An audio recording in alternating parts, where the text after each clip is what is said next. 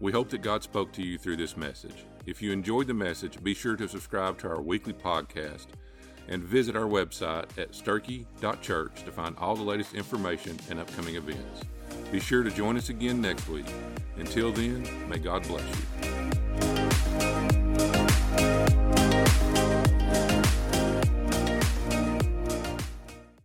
Amen. Amen. All right. Hey, y'all look good. So good to see you all today. Welcome to church at Sterchi Hills. We're glad you're here on this beautiful day. Hey, listen, how many people came to the fall at the Mo last week? So I did. Amen. Wasn't that a good time for our church? I'd like to ex- extend my appreciation to Ashley and Lucas Arnold and to Sarah John Meyer for kind of uh, hosting that and putting that all together. They did a great job, did they not? And then also yesterday we had a, a, day with Kendra Graham, Billy Graham's grandson's wife. How's that for a title? And uh, she did an outstanding job. Ladies, who in here came yesterday? Say, I did. Yeah, many more should have come. Y'all missed a blessing. All right? And so God is allowing us to do wonderful things in the life of our church. And I want to encourage you not to miss a moment of it, man, just to savor all that God's doing because He's doing some phenomenal things. I'm, in particular, I'm excited about today. I feel special. I feel loved. I, I showed up in my little green room back there and and and somebody had put pumpkins back there and like a, a, a, floral arrangement, like hand lotion, this special water. It's Evian, made by the French Alps. Normally, I drink water like bottled in Atlanta, all right? This is actually for Kendra Graham, all right? They showed the love on her, so they set the bar. So, anybody wants to take the challenge and make me feel loved every Sunday, I won't run you away, all right? So, I'll probably be drinking Atlanta water next week, just saying.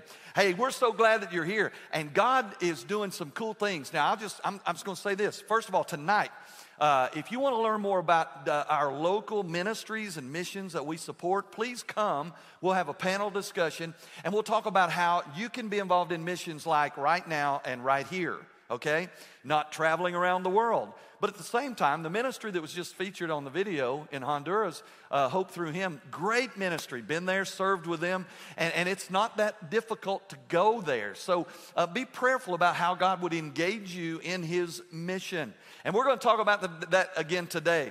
Um, maybe you've been visiting for a while and, and, and you think maybe this is your church home. I will say on November 7th, we'll have a membership meeting, and I want you to sign up at the Connection Center to be a part of that. And so, with that, we're going to continue in this amazing little book called Jonah. Now, let me just go ahead and tell you if you weren't here last week, if you're in a paper Bible, go ahead and turn to the index and find a page number because you will not find that he's a minor prophet. He has a minor place in all God's word. Four little chapters tucked away in the Old Testament.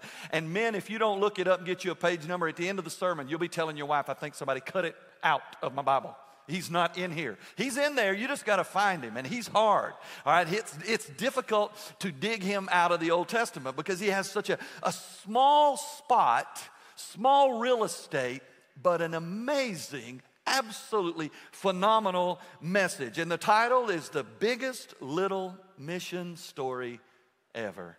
And this is Missions Emphasis Month where we try to help you all and help us all be mindful that God has put us here for a reason. We're here for a reason, and that's missions. Uh, we're, we're, uh, we've been commissioned and commanded and called to share the gospel, to love people in Jesus' name, uh, and and, and it's a part, our commission is, gets its origin in God's greater mission. And his mission is simply this God inviting people from all people groups into his forever family. And if you're saved today, that's what that looks like. He invited you to join his forever family. Man, that's good news. That's something you can build your life on and sink your teeth and wrap your arms around and be excited and hopeful no matter what your days may look like. Now, this book, Jonah, let me just go ahead and tell you where I stand. You don't have to agree with me, that's fine, you can be wrong. And it's, it's true. It's true. That's where I stand. It's true. Chapter 1, 2, 3, and 4, it's all true, including the big fish. It's true. All right? Now, why, why do I believe that's true? I, I don't think it's a big deal. I, I, be, I believe a man can be swallowed by a fish for three days and three nights and survive and live to tell about it. I believe it. How can I believe that? Because I can believe in a man swallowed by a grave for three days and three nights, and live to tell about it. The first being Jonah, the second being Jesus. I got no problem with believing that because I believe in a big God, right? And, and, that's what we want to do. We want to be mindful and be reminded every week that we serve a big God, a big, big God, little us. That's what it's all about. And, and so I believe that. But I believe it because Jesus believed it. Jesus believed Jonah hung out in a fish for three days and three nights. He refers to it in Luke chapter 11. You can look it up. If Jesus believes it, good reason for me and you to believe it. Amen? Amen. Half of you. It's cool. Okay, now, last week we talked about the first point, which was the message, was a command to missions. Tell the person sitting around you, you're under command. Here's how it began, just to get us up to speed in, in, in context to where, where we're at today. It says in verse 1 the Lord's message came to Jonah, son of Amittai. He said, Go immediately to Nineveh, that large capital city, and announce judgment against its people because their wickedness has come to my attention. Now, it, it, we, we, we unpack this. Nineveh's a real place. It's even today, it's called Mosul, Iraq. And God said, and they were enemies of Israel. They were, this were, these were wicked, vile people. I mean, they were ruthless. They would come into a town, and if the town knew they were coming off, and the history says the whole city would commit suicide just to, just to take away the, their privilege of, of torturing them. You know, so we'll just go ahead and check out. That way you can't have the privilege and the honor of torturing us. But if they weren't, if they didn't commit suicide, uh, the Ninevites or the Assyrians would come in and they would skin the men and bury them in sand so their, their flesh would burn and pull their tongues out, drive a pin through it, and watch them thirst to death, meanwhile, abusing their wives and children in front of them. Ruthless, vile, wicked people, all right? And, and so this is who God says, Hey, Jonah, I need you to take the message over to those people, right? All of a sudden, we begin to realize uh, the mission is, uh, is, our mission is not as bad as Jonah's. And so we learned in those first two verses these four points the value of the Word of God. It all begins with the Word of God, this book. Outside of this, we're kind of floundering around on our own.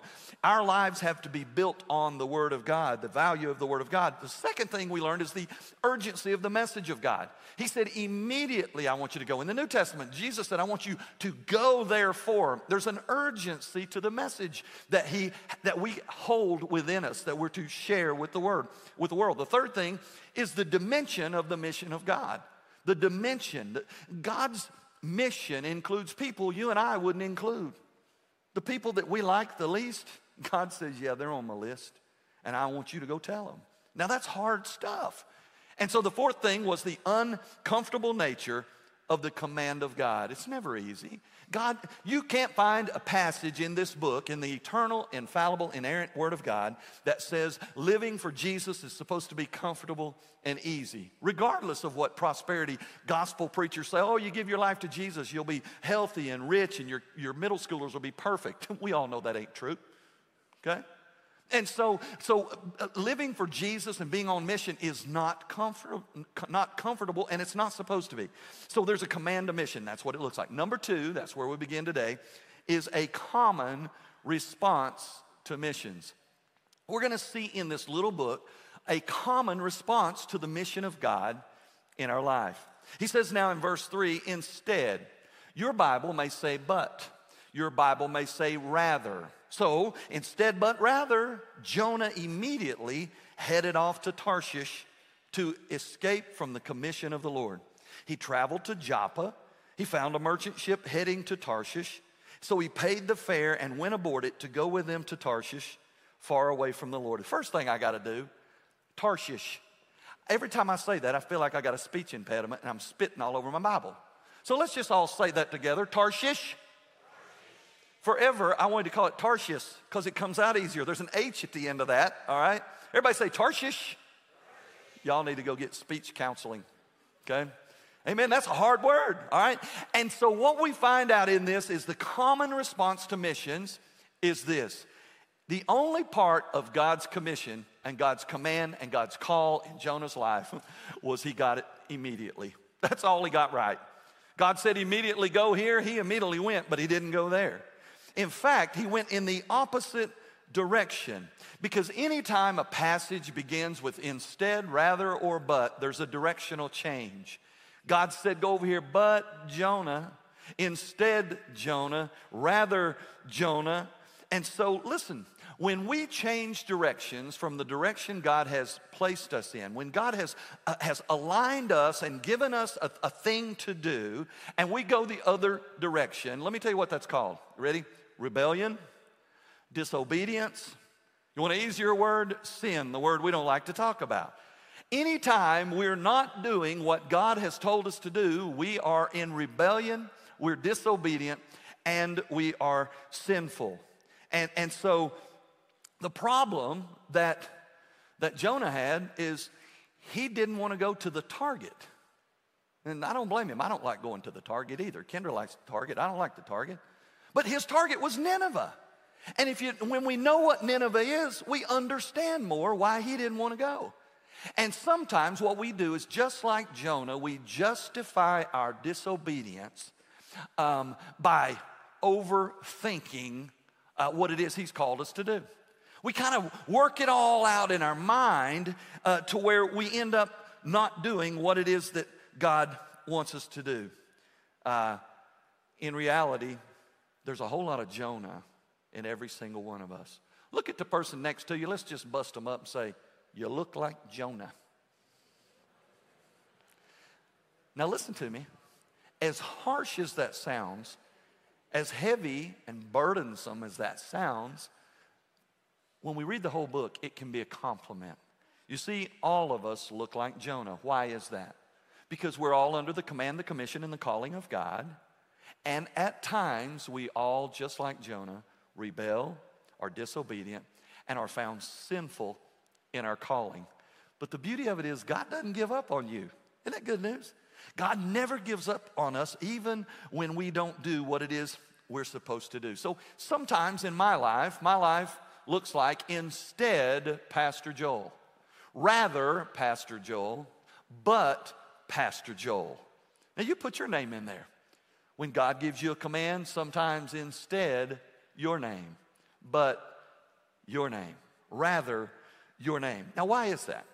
If we know the Word of God, and it's because of the Word of God that we heard the love of God, and it's because we heard the love of God, we were exposed to the grace of God. And because we were exposed to the grace of God, the Holy Spirit uh, quickened our heart to receive the grace of God, and we're saved. It all came from this book. And, and the only reason we have an eternal hope for living is because of the truth that's found in this book. well, then, if we know the truth, then why is it we still choose to be disobedient, sinful, and rebellious? Are you ready? There's a simple biblical answer. Because every single person in here and every single person out there, I'm included, have kind of a, a dichotomy of existence. There's kind of two of me. There's a physical me that you're looking at, looking good, I might add. And then there's the inside, the spiritual side of me, my mind, my emotions, my heart, and my will. Okay? There's two of me. And the problem with the two of me is they don't play well with others. They stand adamantly opposed to each other, spirit and flesh. When I was in elementary school, we'd get a report card. You know, now you just look it up online, I think, but in my report card, there was a thing, a little box that says, uh, plays well with others. Man, I'd get a all the time check mark on that. I played well with others. I was the picture of playing well with others. Unfortunately, so good at playing well with others the part where they put the letters by the different parts, it, it wasn't A's and B's all the time. But I played well with others. Listen, our flesh person and our spirit person never play well with each other. They stand against each other. It's why Paul said, Man, I want to do what's right. I keep doing what's wrong. And, and what I don't want to do, that's what I do. It's like the Dr. Seuss passage of Paul. And, and, and it's what we, how we live our lives. And, and why is that? Because spirit and flesh do not play well with others. Spirit says do this, and, and quite honestly, we want to do right, but then, but rather and instead, the flesh side of us rises up. And Scripture tells us this is true. Listen what it says in Galatians chapter 5. Beginning in verse 16, it says, So I say, walk by the Spirit, and you will not gratify the desires of the flesh. You see, they're separated. He says, For the flesh desires what is contrary to the Spirit, and the Spirit what is contrary to the flesh. They don't play well with others. They are in conflict with each other, so that you're not to do whatever you want to do. But if you are led by the Spirit, you're not under the law. Now, he's going to unpack the flesh side, the natural side of you, the pre Jesus side of you. This is what it looks like. Verse 19. He says, The acts of the flesh are obvious sexual immorality, impurity, debauchery, idolatry, witchcraft, hatred, discord, jealousy, fits of rage, selfish ambition, dissensions, factions, envy, drunkenness, orgies, and the like. I warn you, as I did before, that those who live like this will not inherit the kingdom of God. Now, pause. He's not talking about somebody who's a believer who sins in one of those areas at some point in their life. He's talking about somebody who lives that life, who lives the life in the flesh, not in the spirit. Now, I'll just tell you, we're going to find out in this book that if you're a child of God uh, and you're disobedient, you're rebellious, and you're sinful against what you know to do, God still loves you, but if you're a child of His, He will discipline you. And, and, here's how one way you can know if you're a child of God, whether you're a believer or not. You take a little walk on the wild side. You live a life of rebellion against God, and you never feel the discipline of God. If you, if, you're, if you seem to be fine living in sin, you're not a child of God. Whoa, that's heavy. It's true. The Bible says, Whom the Father loveth, he also chasteneth or disciplines. It goes on to say, if, you if you're not chastened or disciplined by the Father, he's not your Father. And so, so God will discipline. Now, here, he just described the flesh you, the side, the natural tendency of you to do the things that God doesn't want for your life, the things that are not best for your life. Now, he says a directional change word, but instead, rather. He says, on the other hand, the fruit of the Spirit now is love, joy, peace, patience, kindness, goodness, faithfulness, gentleness, and self control, right? The fruits of the Spirit. That's how we're supposed to live our life. And so they're adamantly opposed to each other. Now he goes on to 24 and he says this Those who belong to Christ Jesus have crucified the flesh with its passions and desires. Since now we live by the Spirit, so let us keep in step with the Spirit. That would have been a good passage for Paul to have sent to Jonah um, about 500 years earlier, or for God to have given him. Listen, Jonah, you're flesh and you're spirit, but you need to be careful that you walk in the spirit and not in the flesh. It's a good message for Jonah. Listen to me, it's a good message for us. We need to write this passage down and read it regularly. Galatians that says, this is how we're supposed to live, and this is who we used to be. And so it's a battle that we all face. And in the whole mission endeavor, listen, when we walk in the flesh, we will never fulfill God's mission and our commission. Never. We cannot be mission minded if we're walking and living in the flesh to be missional, to be care enough and to love enough somebody to share the truth of God, the, the message, the good gospel of Jesus, to demonstrate a life that leads other people uh, to Jesus, we have to live in the spirit and not in the flesh. Now, we need to look at this just for a little because what does that mean? We know what it means to obey, right? If you've been here for the last few weeks in Missions Month, you would have heard this. If you've been a Christian for very long, in a church for very long, you would know that you and I, we are all commissioned, called, and commanded to the mission. Here it is. Mark chapter 16, verse 15, Jesus said, Go into all the world and preach the gospel to every creature. Ah, that word preach, that's for you, Brother Joel. It is for me. But it's for you too. It's for all believers to share Jesus with a lost and confused world. Luke chapter 14, 23 says, So the master said to his slave, Go out the highways and country roads and urge people to come in so that my house will be filled. And so we got to agree that we're under the command, the commission, and call of God. And we've got to agree that we got a lot of Jonah in us because we have rebelled, we've been disobedient, and we're sinful when it comes to our commission. Now, I could say, who in here would be willing to stand up and tell me the stories this week where you shared the gospel intentionally with a person in your world? I could ask that question. It would probably be crickets. It would probably be crickets. I could ask you this morning who is here this morning because you intentionally invited people to church because God has commissioned you to go out into the highways and the hedges and compelling them to come in so his house will may, may be full and most of us would not be able to raise our hand and say, Now, Bob and Heather would do that. They got people, they invited friends, came from California and Nevada. Yeah, Nevada and California. So they smoked all of us. Anybody going to Trump California or Nevada today? Anybody got somebody here from the Ukraine or something? That's what I thought. You win, Bob. You, you, you and Heather win for today, okay? Now, but for the most part, we just stink at being on mission for God. We, we take it lightly. Now, I venture to say, if I said, anybody in here didn't tell anybody about Jesus this week or invite people to church because you just don't like that commission. And so you just got up Monday and you said, You know, I heard the whole mission sermon yesterday, but you know what, God? I'm not doing it. I'm not doing it. I'll help at the museum, at the fall at the museum. I'll help with the kindergarten. I'll, I'll attend the ladies' event. I'll serve in the connection center. I'll go keep a baby, but I am not telling people about Jesus. And, and I'm not inviting people to church because they really don't want to hear it anyway. And Joel ain't that good of a preacher. You know, you just bow up, put your fist up, and say, I'm not doing it.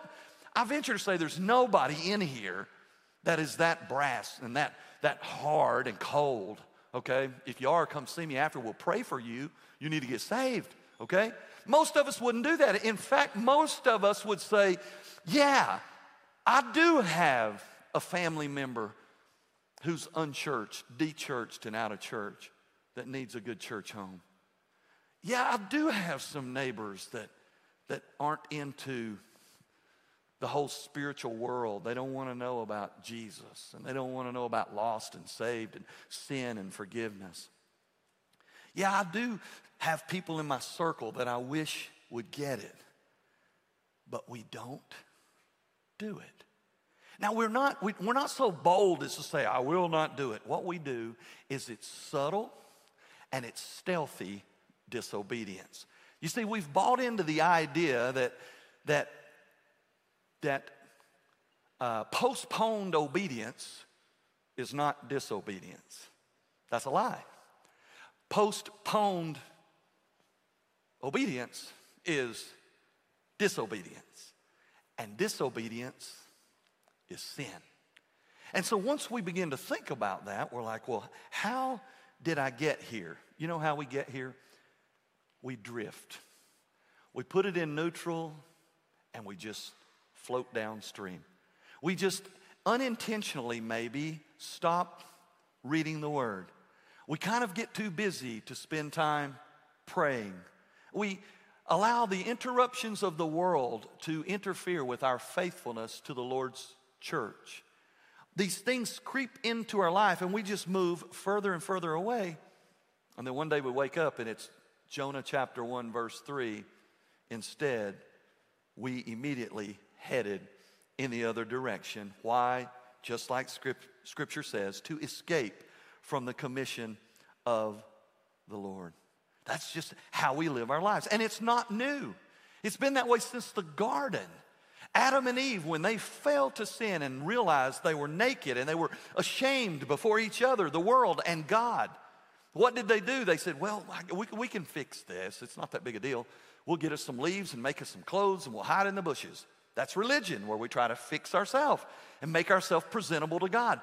It's so easy for this to happen. And that's the world we live in, to the place where we'll say, I will go anywhere, I will do anything, but I will not do the one thing that God has called me to do. Now, here's what happened in Jonah's life. It goes on now. He says, after he found a merchant ship heading to Tarshish, and this is what he did. It says, So he paid the fare and went aboard a ship to go with them to Tarshish, far away from the Lord. When we run from the command of God by walking in the flesh, there's always a fare to pay, right? There's always a price. And we pay our own ticket, we pay our own way for rebellion. You, listen, when we're on mission for God, When we're obedient to God, He provides the resources for us to live a fruitful life.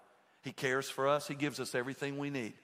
When we run from God, it costs us, and we are unaware we're paying to be disobedient to God.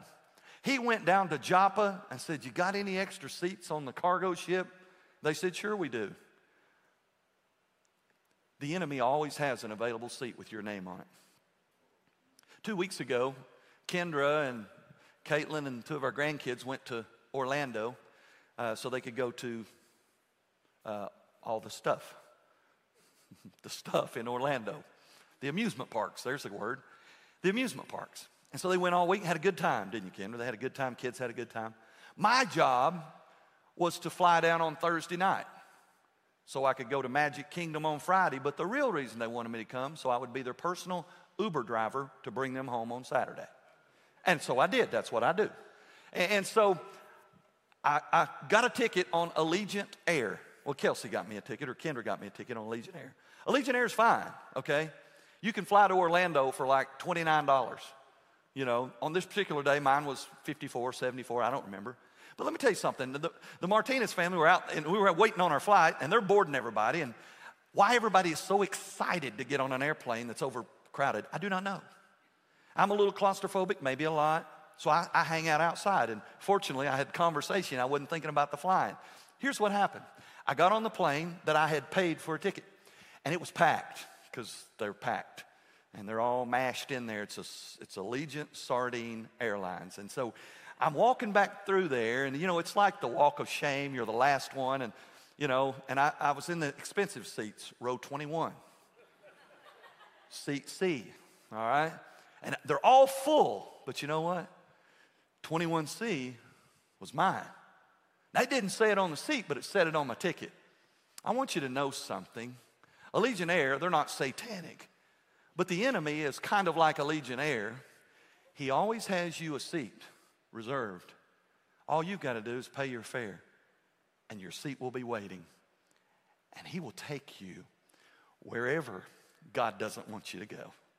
And I'm not saying God didn't want me to go to Orlando, but uh, I'm saying there's always a seat reserved for you. It can be crowded, but there's always a seat with your name on it. And so there's a price to pay when we're disobedient to God. It's not like Jonah didn't know what God wanted him to do. He's a prophet. God spoke to him and he spoke the oracles of God to people. He knew right from wrong. He knew the, the vast goodness of God. He knew the indescribable nature of God. And he still chose to be disobedient to the commission to tell other people about God. And so it's just the way of temptation, and it's been that way from the beginning. See, the enemy tells, tells you part of the story. He says, you, you, you don't have to go to Nineveh. In fact, follow me down here to Joppa. Look, can we get a ticket for this guy? Oh, it's only that much. Have you got that much, Jonah? Yes, I do. Well, go ahead and get you a ticket, and you're free to go. That's all he tells you. All you see on the surface is the cost of the ticket. He doesn't reveal the rest of the story. He didn't reveal the rest of the story to Adam and Eve in the garden. He told them, You can be like God on this day. He didn't, he didn't emphasize the fact that they would surely begin to die and a curse would transfer to all mankind. He left that part out. He never tells the whole story. He, ne- he did not tell the whole story in heaven when he convinced a third of the angels that he had a better plan than God and he deceived a third of the angels.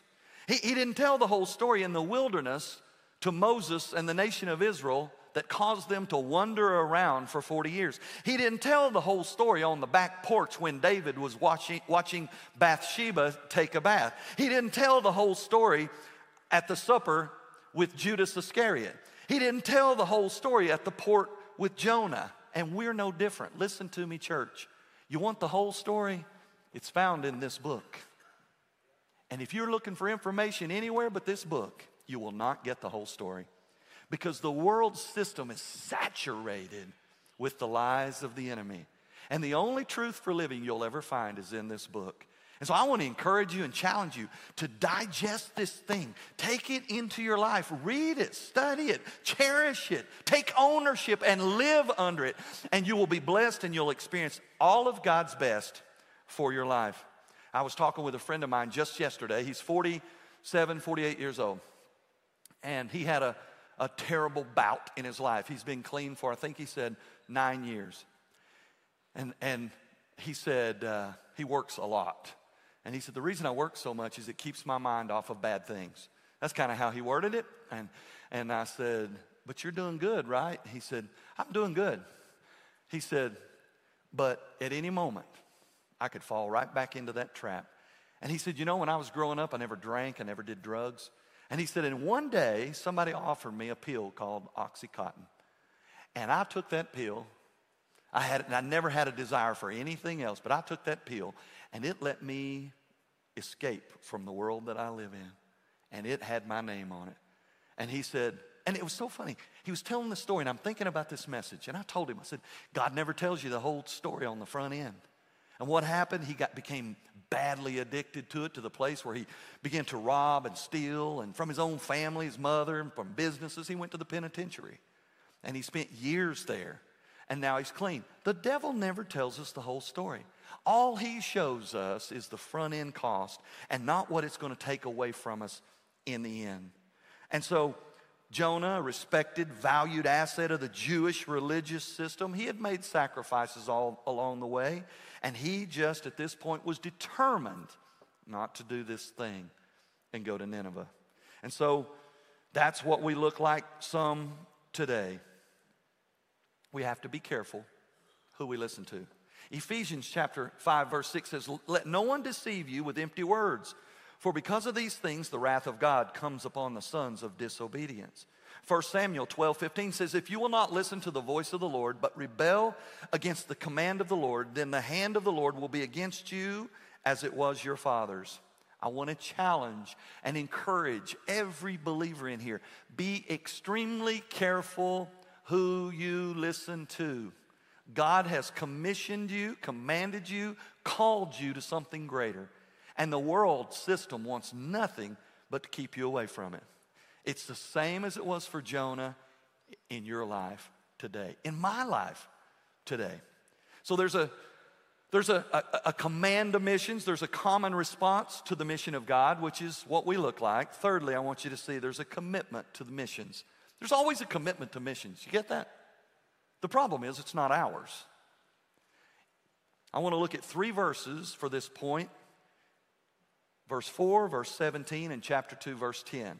Now, in verse 4, it says, But the Lord hurled a powerful wind on the sea. Such a violent tempest arose on the sea that it, the ship threatened to break up. Verse 17, the Lord sent a huge fish to swallow Jonah. And Jonah was in the stomach of the fish for three days and three nights. Chapter 2, verse 10 Then the Lord commanded the fish, and it vomited Jonah out onto the dry land. Now, the commitment to missions is God's.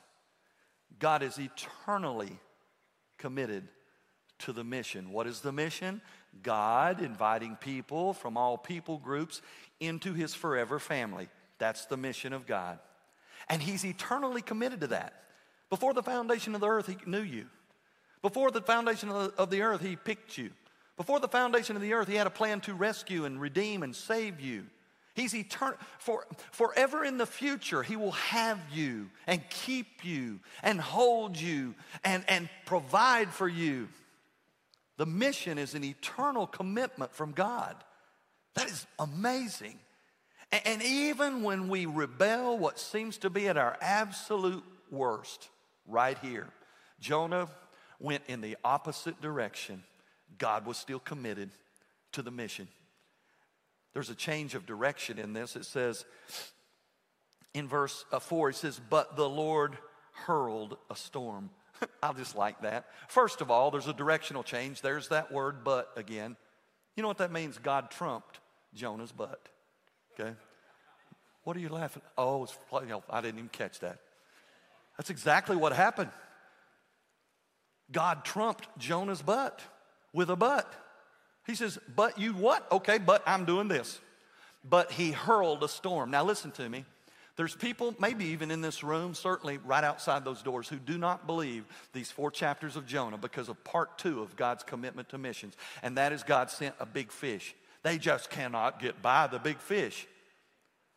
How do they get by God hurling a storm? They don't not believe Jonah because of a fish. Don't believe Jonah because it says God hurled a storm.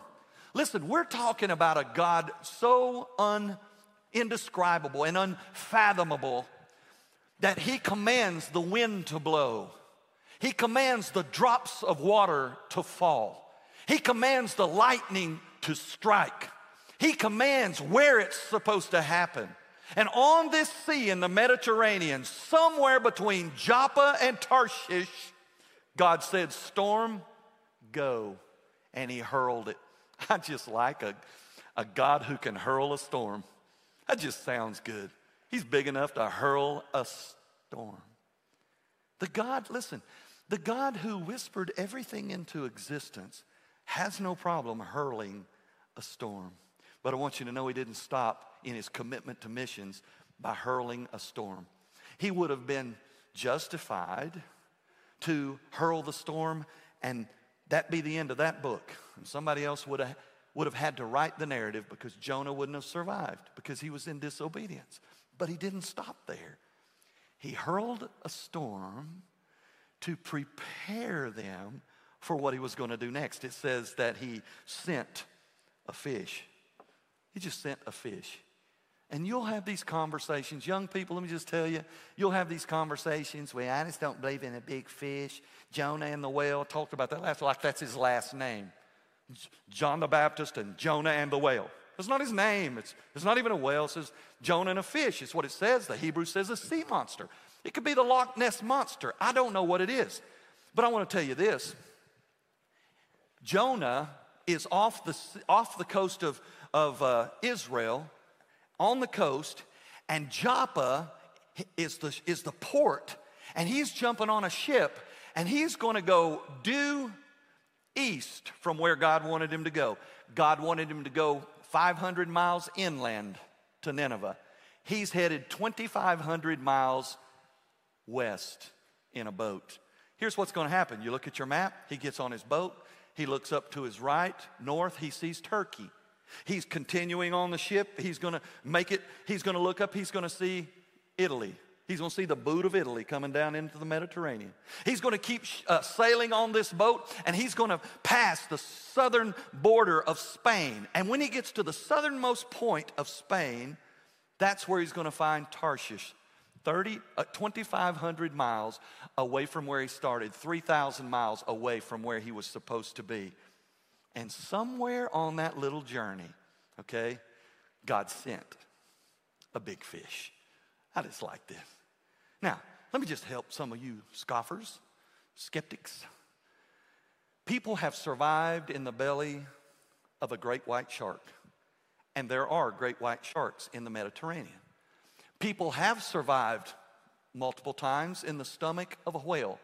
Let's just do a little whale study right now. People say, I think it was a sperm whale. I, don't, I wasn't there. And you weren't there either. We don't know what it was, okay? But I know this God sent a big fish.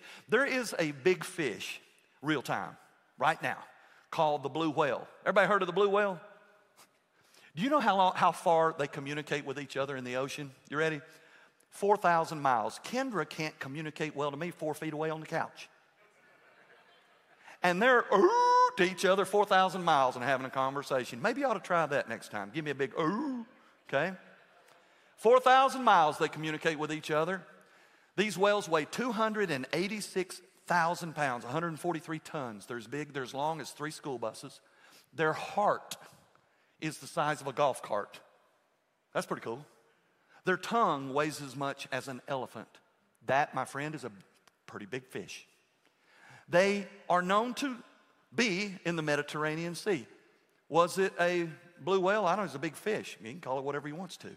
Now, right now, some of y'all said, well, that's kind of cool. I feel better about the story of Jonah now, right? Some of us feel that way. So you're going to have a conversation. Did you know about the blue whale? He's big as three school buses, got a heart the size of a golf cart. Now you're educated, got this information. And here's what they're going to say, because they've been studying too. Yeah, but did you know the, the whale has multiple stomachs?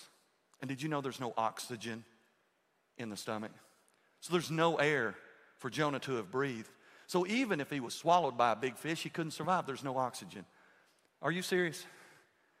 Here's what you say Are you serious? You have no problem with God hurling a storm. You have no problem with God creating a big fish that's as big as three school buses with a heart the size of a golf cart. You know what I have no problem with? I have no problem believing that 2,500 years ago, inside that first stomach cavity, there was oxygen. And as far as I know, there could have been a La-Z-Boy sofa, a big screen TV, and an Xbox because he's God. And we don't have to understand everything he does. And we never will because his ways and his thoughts are above our ways and our thoughts. He is a big God and he is committed to the mission. And it looks like, I think, I'll hurl a storm. I think I'm going to send a big fish. He didn't stop right there. It gets real nasty now. It says, thirdly, he hurled Jonah on the shore. Now that's a wake up call. Listen to me. Let me just go cut to the chase. Every single person in here is a believer in Jesus, a disciple of Jesus, born again, saved by the blood of his sacrifice on a cross. You are commanded and commissioned and called to tell people about Jesus and to invite people into his forever family, and you cannot run from that. And last time I checked, God has not hurled a storm in your life, sent a fish to swallow you and puked you on the shore to get your attention. So, this is your wake up call. Isn't this much cleaner? Isn't this better?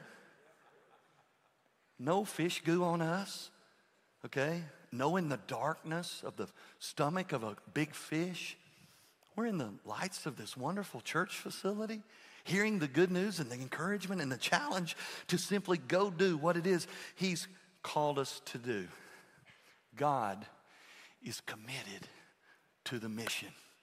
Tell the person next to you, he's committed to the mission. Tell him. Now ask him, how about you?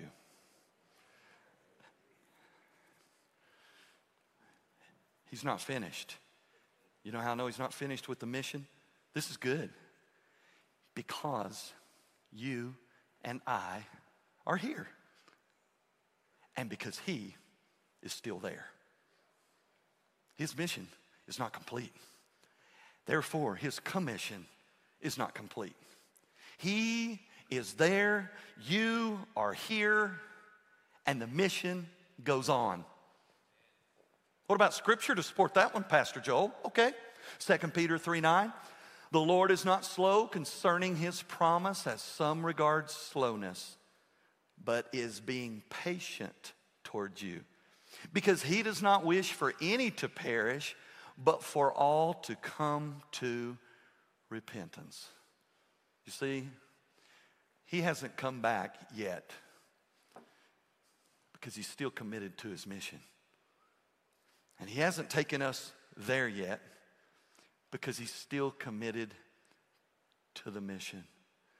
God could have done anything he wanted to to get his message to the world.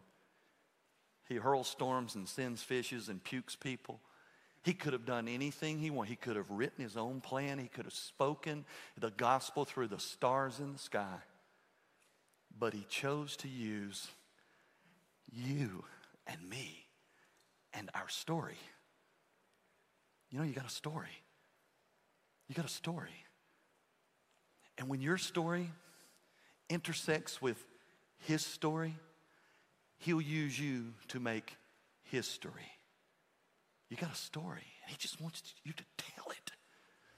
Steve, can I throw you under the bus, buddy? I'm to throw you under the bus.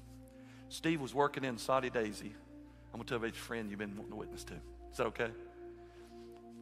Steve's been doing a project. He's, he's a contractor, and he's been doing a building a, a fire station and uh, he said, the project's gone on and on. And he's wondering, why is this thing still going on? And one day he just kind of felt convicted. The guy he's working with, he's pretty confident that he's lost. And he said, I'm, I haven't shared my faith with him. and he said, I'm thinking if I don't share my faith with him soon, I'm just going to build a house, move down there, because this thing's going to go on forever. Listen, that is so good. That's what God does. It's what God did to Jonah. God's committed to the mission. And he says, Man, I got you in a place.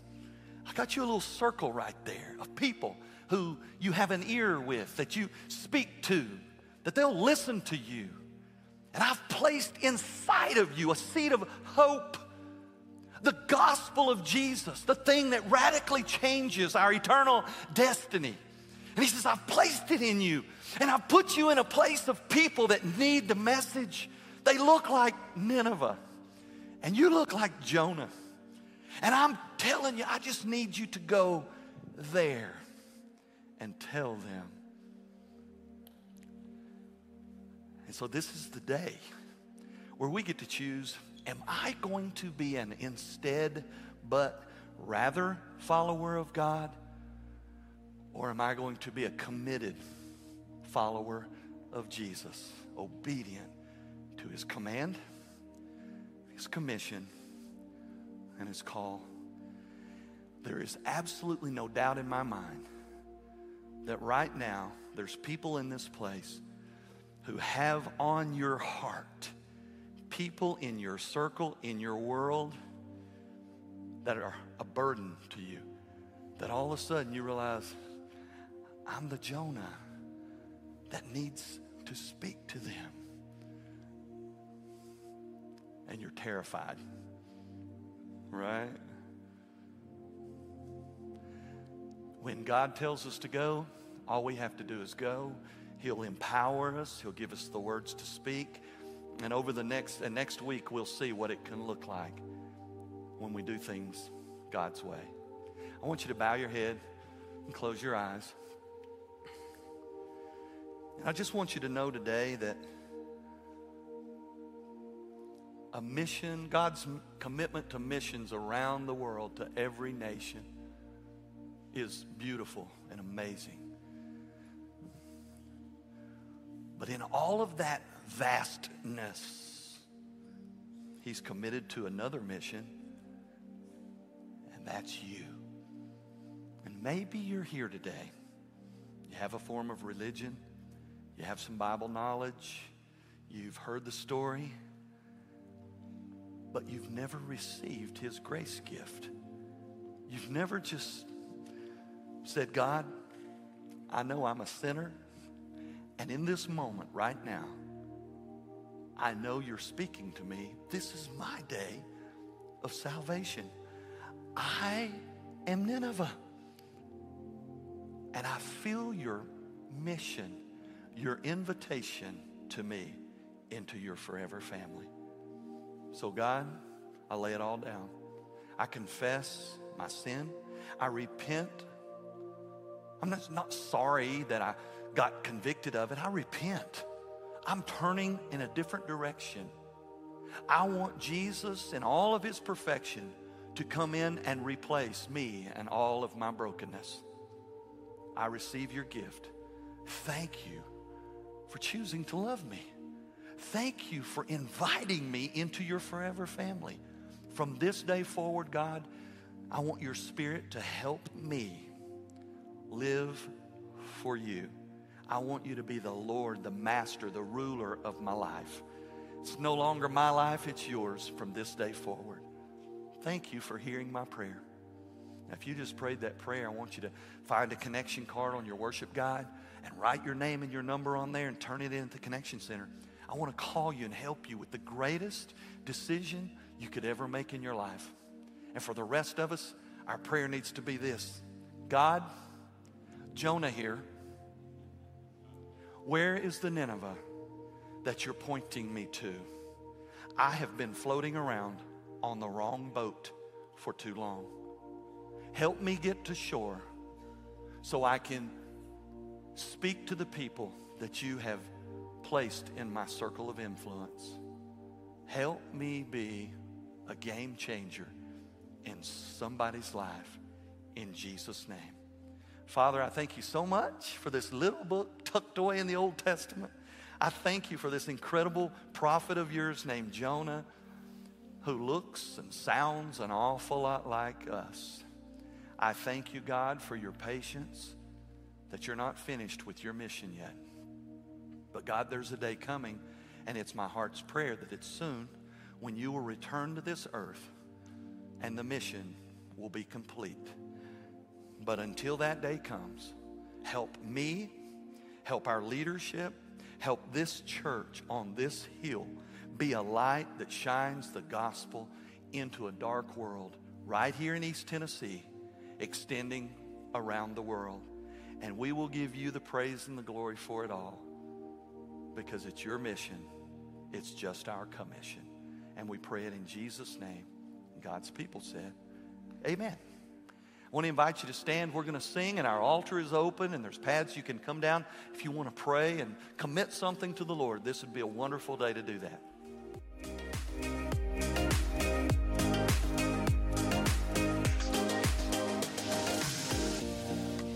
Thanks for joining us this week for the Church at Sterchi Hills podcast. Be sure to visit our website at sterchi.church to find all the latest information and upcoming events.